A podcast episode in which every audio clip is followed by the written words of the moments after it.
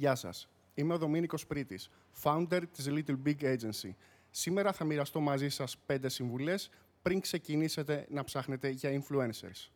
Αρχικά, νούμερο ένα, θα πρέπει να γνωρίζετε ποιοι είναι οι στόχοι σας, να τους έχετε σημειώσει, να ξέρετε αν αυτό που θέλετε είναι brand awareness, είναι brand identity, είναι audience, είναι engagement, lead generation ή sales θα πρέπει οπωσδήποτε να ξέρετε τι ακριβώς τύπο καμπάνιας θα τρέξετε με τον εκαστοτε influencer.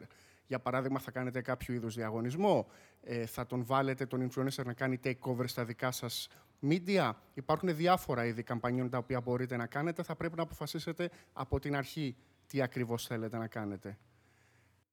Η επόμενη συμβουλή είναι αρκετά αυτονόητη. Θα πρέπει να βρείτε influencers οι οποίοι είναι σχετικοί με το industry σας. Αν, για παράδειγμα, είστε στο fashion θα πρέπει να βρείτε influencers σχετικούς με το fashion, στο beauty αντίστοιχα, στο tech αντίστοιχα και ούτω καθεξής.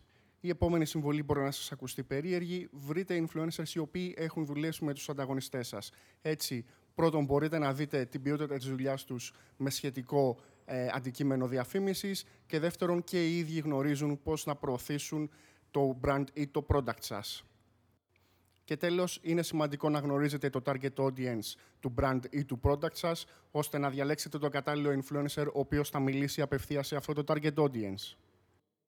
Μείνετε συντονισμένοι για περισσότερα νέα και tips από την Oakrants.